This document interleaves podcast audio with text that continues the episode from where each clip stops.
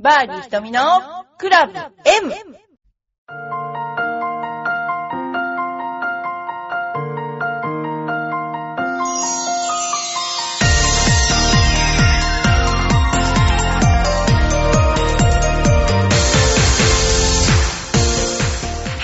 こんにちは。バーディー瞳のクラブ M です。皆さんいかがお過ごしでしょうか、えーこの間ですね、レディースコンペを行ってきました。えーレディースコンペっていうのは、あの、コンペの部と、それからあの、初心者部門と2つに分かれていまして、コンペの方は普通にそのまま、えーガチでですね、えープレーをするんですけれども、で、あのーそれにハンデがついたりしてやるんですけど、まあ今回の場合は、ペリアでやったんで、新ペリアですね。でもその他の初心者の方は、あの自分でですね、ルール、特別ルールがあって、そのルールの中で回ってくるという、そういうコンペをやっています。で、今回は、レディースコンペに参加された方が17名ですね。で、えーこの日とってもですね、寒かったんですけれども、でもあの、風も強かったんですけど、ベストグロスが84というですね、スコアで、えー回ってきていただいて、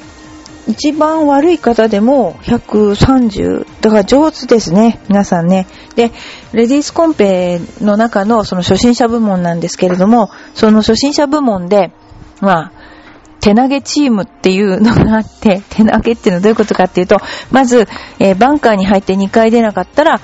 手で投げていいっていうことですね。それともう一つは、空振りは本気の素振りとみなしてカウントしない。それから10以上打ったら10以上ないので10っていうことで、そういうルールを決めて、あの、コンペをやっています。ですから、あの、気軽に、あの、結構皆さん出てらして、あの、バンカーなんかも2回で出なければっていうだけで、なんかリラックスしていただけるようで、まあほとんどこのルールは適用しないでみんなやって、すごくいいスコアで回るっていうね、ことがあります。ただ、あの、斜面だけはやっぱり皆さん難しいらしく、その斜面の時に空振りをする場合があるんですけど、その時は、あの、まあ、空振りはカウントをしないので、まあ、そういう点では少しスコアに貢献しているかもしれないんですけれども、非常に、あの、いいコンペを、ができました。で、大体ですね、うちのスクールでは、グロスが100を切る人がすごく多いんですね。で、真面目に本当にゴルフをしてる、らっしゃる方が、泡遊びとか、あの、ウェアとかベスト、ね、ドレッサーとかじゃなくて、で、あの、今一番その熱心にやってらっしゃる方が、ゴルフ女子というので、え1年間に何回来てもいいですよっていうことで、月、最初1万円で始まるんですけど、え1万2千円で、レッスン、プラスボール代、もう何回来てもいいですよっていうので、3年分来ちゃったっていう方もおられます。そうやって、まるでこう、なんだろう、ゴルフってあまりこう、過激なスポーツっていう感じじゃないんですけど、その方たちは1日に3コマぐらい取られる。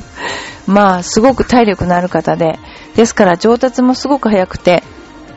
で、テニスをやってるようなノリで、ゴルフもやられる感じですね。まあ、ゴルフ、テニスやられてる方にしたら、ちょっとゴルフの運動量は欲求不満になるかもしれないんですけど、そのぐらいの運動量をこなす気持ちでやっていただいてるんで、すごく上達が早いですね。そういうようなコンペをやりました。それから、あの、浦安市の、えーゴルフ協会が30周年ということで、イベントがね、ありまして、で、浦安市のゴルフ協会でもコンペをやってるんですけども、結構うちの生徒さんが上位を占めるというね、面白い、あの、ですね、あの、コンペですね。で、で、まあ、商品が浦安だから、魚介類なんですよね。とか、まあ、肉もあるかな。なんかすごく新鮮な魚介類が、あの、コンペで当たります。ということで、みんな、あの、楽しみにしているコンペです。で、それでですね、今度は、ちょっとあの、ネタに入りたいと思うんですけどもね、えー、ゴルフする人の会話についてになんですけども、えー、話の中で、昨日ゴルフ行ってきたんだっていうもんだから、いい成績残せたんですかって聞いたら、こっちが成績言わないんだから聞かないのがマナーだと怒られたと。もう、こういうの、なんとかの穴が狭いやつってやつですよね。大体ね、そう言われたら、うん、まあね、とか言っとけばいいじゃないですかね。このなんていうかこのね、ケツの穴が狭いっていうね、そういうやつですよね、これね。ほんとこんなマナーなんかないですよね。あの、ね、行ってきたんだって言わなきゃいいじゃないですかね、このね、向こうからしてきた話なのに、ね、変なやつ。そういう人結構いますよね。でも、成績はあんまり普通今は聞かないけどなまあ、まあまあとか言っとけばいいじゃないですかね。そんなようなことで、そういう人もいます。では次。ゴルフで、バーディーが最も取りやすいコースはパー5ですかっていうご質問が出てるんですけど、うーん、そうですね。パー5出やすいですね。やっぱり3打目がポイントになりますので、えー、でも、パー5って一番どこが難しいかっていうとですね、えー、ティーショットなんですよ。あの、ティーショットを一番難しくしてるのがコース、なんていうの、作った人の思惑要するにコースを作った人が、えー、一番いいところにティーショットを打ってみなと。打って、打てるたらバーディー取れるような場所にセカンドが打てるようにしてやるよと。そういう意図があるわけですよね。だから、飛ぶ人なんかは特に有利だし、あの、非常にね、えー、パー5は取りやすいと思います。ですね。やっぱりセカンドが長いミドルとか、ね、それやっぱり長いところから寄せるほど当然難しいわけで、ですから、パー5が取りやすいと思います。それでは、えー、現在ゴルフ界はなんだかんだ言ってもタイガーウッズが人気があると思うんですが、タイガーウッズが出てくる前は誰が一番人気がありましたかっていうね、あのね、すっごいこれ面白いんですよね。私たちの頃、ゴルフが流行った、そのバブルの頃ですよね。その頃は、やっぱりジャック・ニクラスとか、ゲイリー・プレイヤーとか、アーノルド・パーマーね。もうあの辺の人気はもう根強くて、その後いろいろな新人の人、出てきたけど、こう固まっていい選手が出る時期ってあるじゃないですか、日本でもね。やっぱそういう時期、例えば、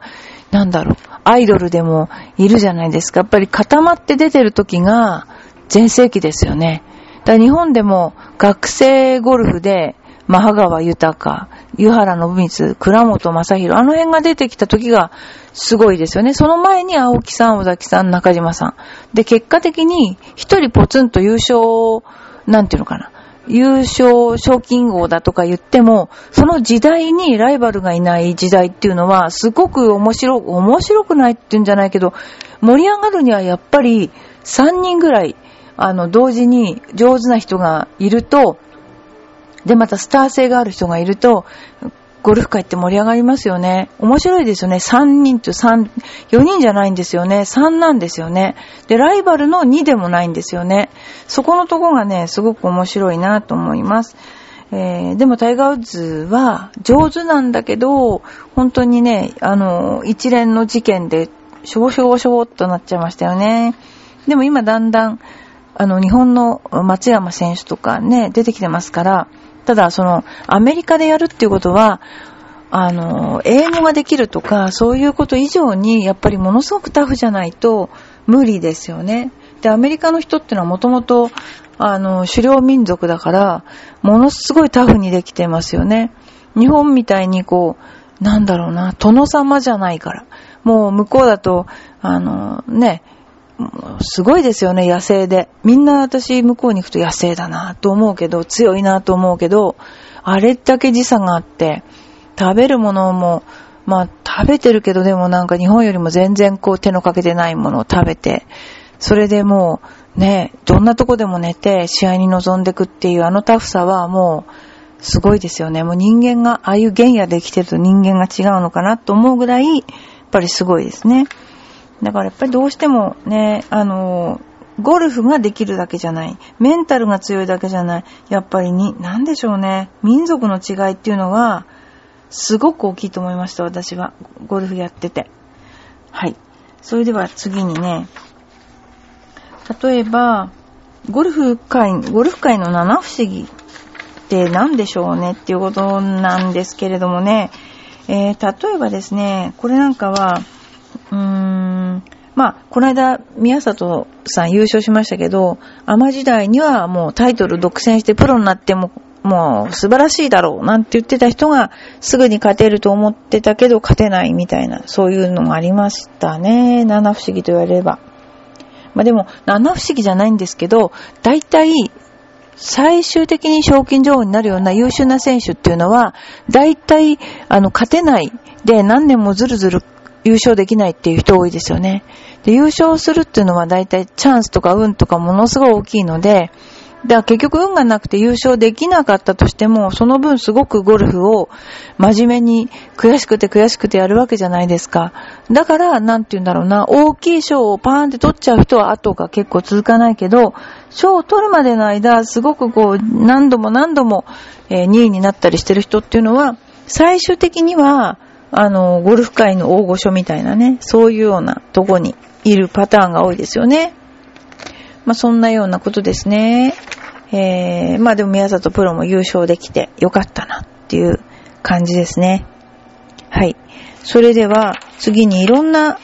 そうですね。まあうちのちょっとイベントなんかも紹介したいと思います。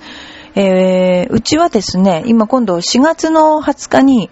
ジュニアでいつもエパック杯っていうのをやるんですね。で、そのエパック杯に今度うちのスクールで、まあ3歳、3歳では出れないけど、5、5 6歳の子はお父さんと一緒に出たりするんですけど、おじいちゃんとかとね、じいじと一緒に出たりするんだけど、その時に、あの、ホワイトエレファントっていうメーカーのあの、ジュニアウェアがあるんですね。かわいいね。それをうちの、あの、ユニフォームにしようと思ってまして、で、そのユニフォームをみんなで着て、えー、出ようじゃないかっていう話が今あります。で、その場合、エパック杯に出たい人は親子で応募するんですけれども、子供さんのサイズを教えていただいて、総額3万2千円相当のウェアが抽選で10名で、10名の方に無料で、えー、差し上げるということになっています。それでそのウェアを着て、みんなでワイワイゴルフしましょうよっていう感じになっています。で、それは4月20日富士ゴルフパークで、親子でジュニアとあの、おじいちゃん、まさおばあちゃん、ママ、パパですね。えー、一組で9ホール。で、クラブ、ボールをクラブで打てて9ホール歩ける人、募集中っていう感じですね。まあそんなようなコンペをやります。なので、ぜひいらしてください。また私、あの、三越とかでも、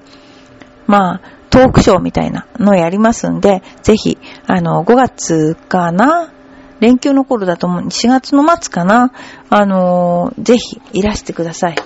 で、なんか、菅のプロと一緒に写真を撮るなんとかっていうのがあったけど、そう、なん撮りたい人ないよとか言って、いや、それは中止。中止にしました。それからあとは今も、結構あの、3月中はラウンドレッスンが多いです。うちは長南パブリックとか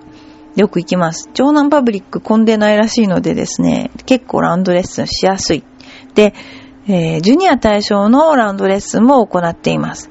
小学校3年生以上で18ホール自分で歩ける人っていうことで、えー、先生方が、えー、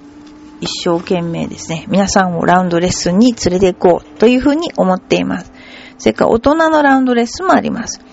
これも長男ですね。長男はやっぱりこう人が来ないからこういいのかな？怒られちゃうなと、長男の人。で、長男もラウンドレッスンが行われます。で、えー、これは大人が須藤先生と玉木先生が行います。こんなようなイベントがあります。それから、えー、今度は3月、ちょっと前後しますけど、30日に、えー、富士ゴルフパークで、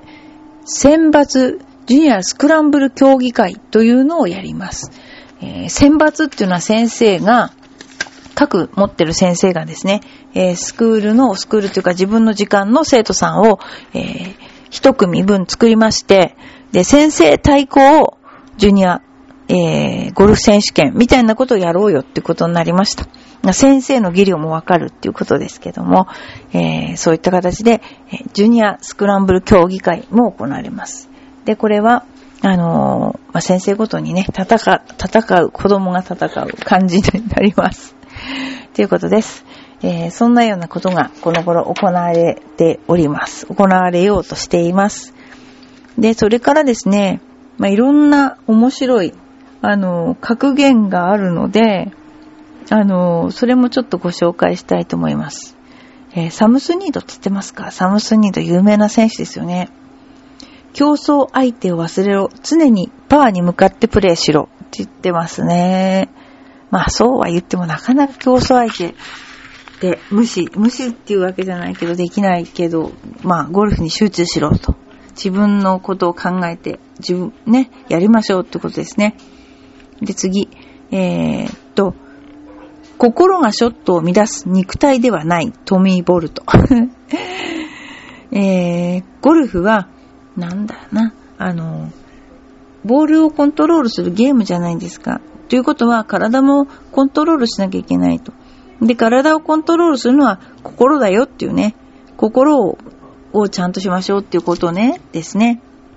それでは、みんなのゴルフのスコアから5打改善する方法を知っている。消しゴムだ。って言ってんのアーロパンは。え、どういうことなんでしょうね。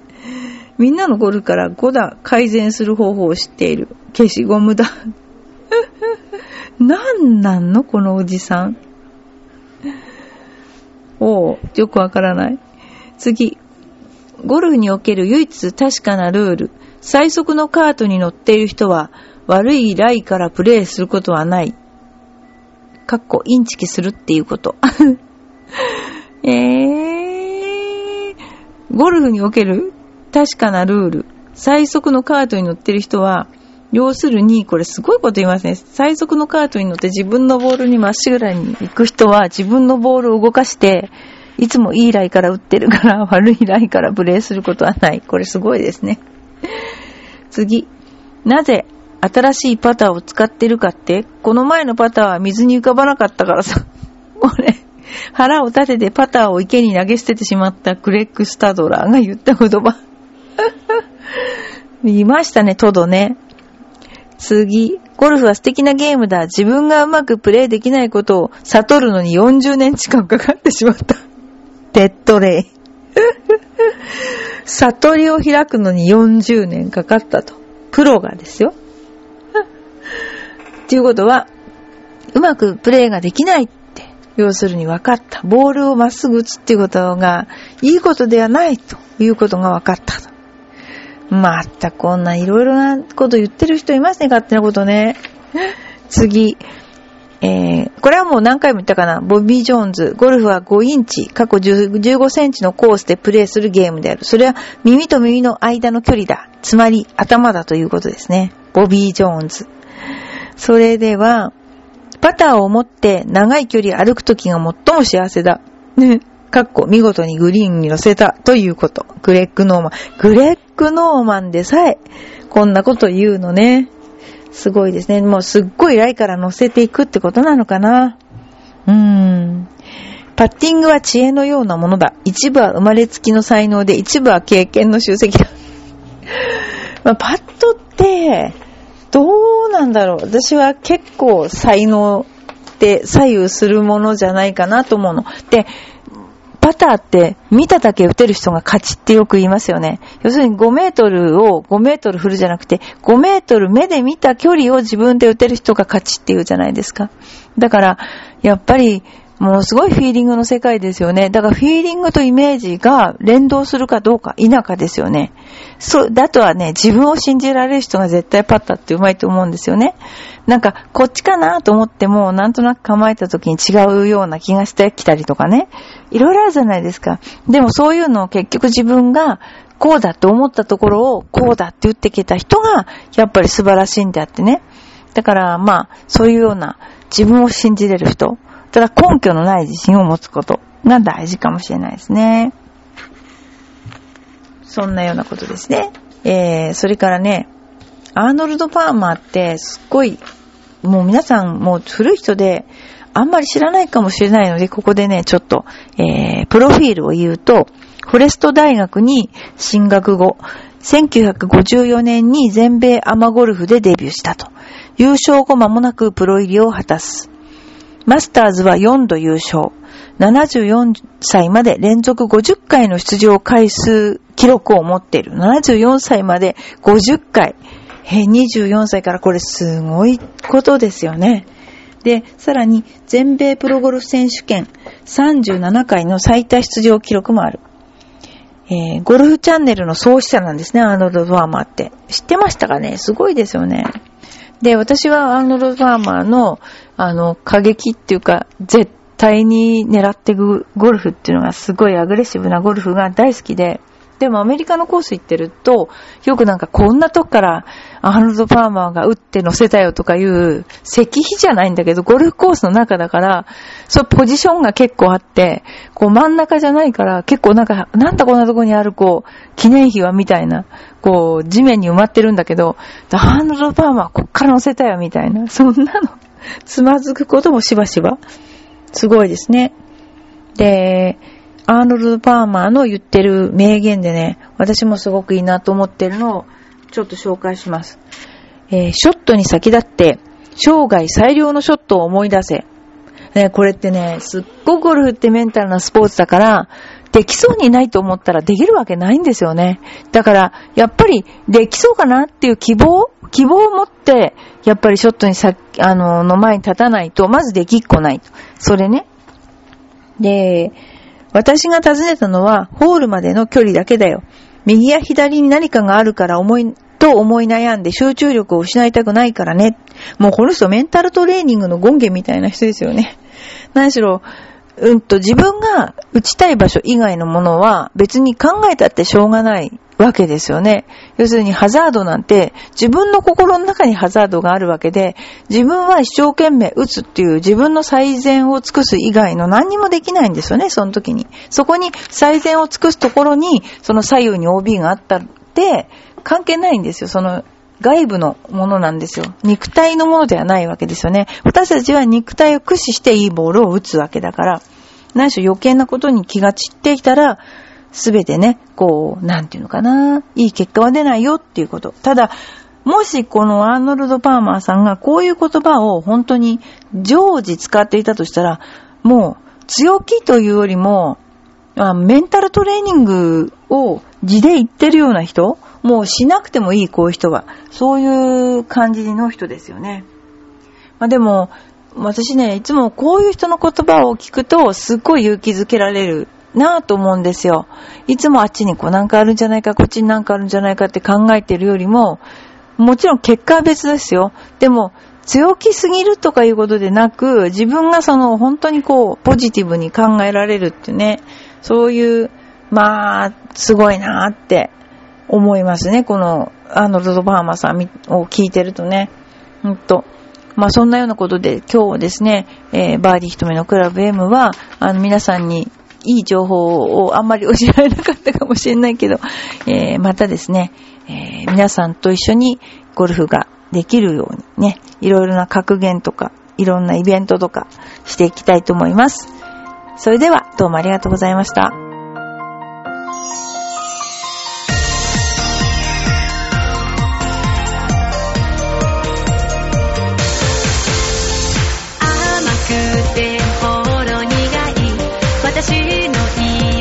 チョコレート